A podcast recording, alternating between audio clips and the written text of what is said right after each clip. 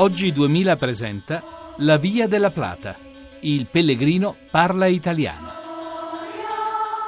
Buonasera da Sergio Valsani e da Lorenzo Sganzini. Eccoci qua, Lorenzo appena sceso in campo subito ci ha portato sotto i 100 chilometri con una prestazione invidiabile.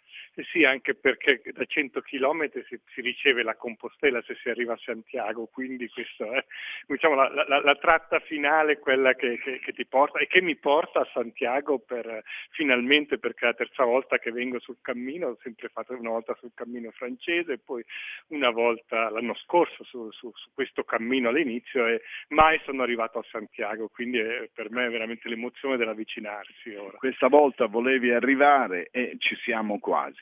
Devo dire che abbiamo fatto una tappa abbastanza strana, quella che ci ha portato da Orense a Sea, probabilmente si chiama Sea, c'è scritto Cea, quindi si dovrebbe dire Sea, perché eh, non abbiamo fatto il percorso previsto sulla mia guida che è quella del Quintales ma quello sulla guida italiana invece di, di Tre di Mezzo, di Riccardo Latini, che dà tre varianti. Eh, noi abbiamo scelto quella che eh, ci pareva stare più lontana dalla, dalla, dalla strada eh, più trafficata e quindi siamo andati in mezzo ai boschi. Questa idea di scegliere è abbastanza particolare, c'è capitata quella.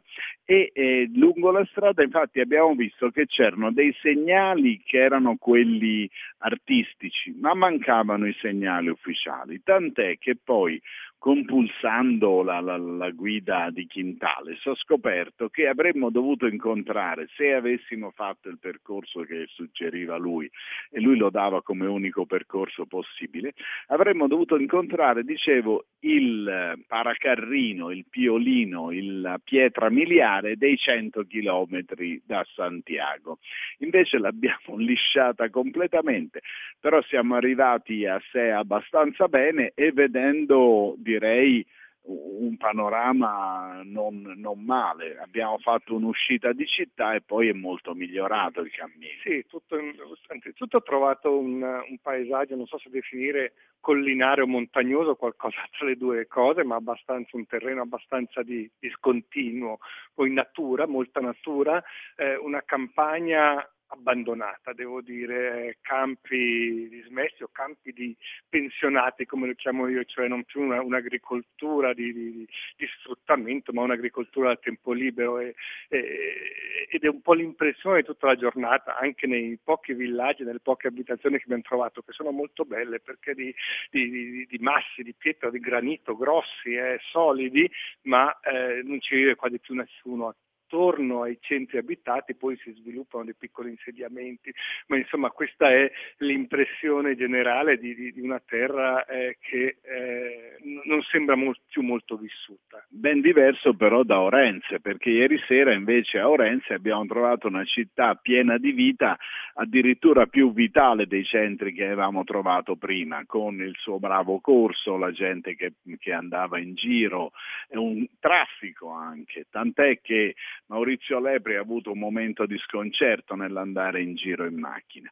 Dobbiamo anche annunciare un arrivo perché insieme a Lorenzo Sganzini è venuta a trovarci addirittura Loredana Cornero che è la segretaria dell'associazione eh, radiotelevisiva italofona che in qualche modo è stata la bandiera di questo percorso. Sì, ricordiamo anche che eh, il racconto della giornata continua, continua, sul podcast, sia sul podcast di eh, Radio Rai, sia eh, sul podcast della Rete 2 della Radio Svizzera. Più che altro su Radio Web di Radio Rai e sul podcast della Radio Svizzera. Domani arriveremo a Dozon e comunque noi siamo sempre la via della plata.blog.rai.it.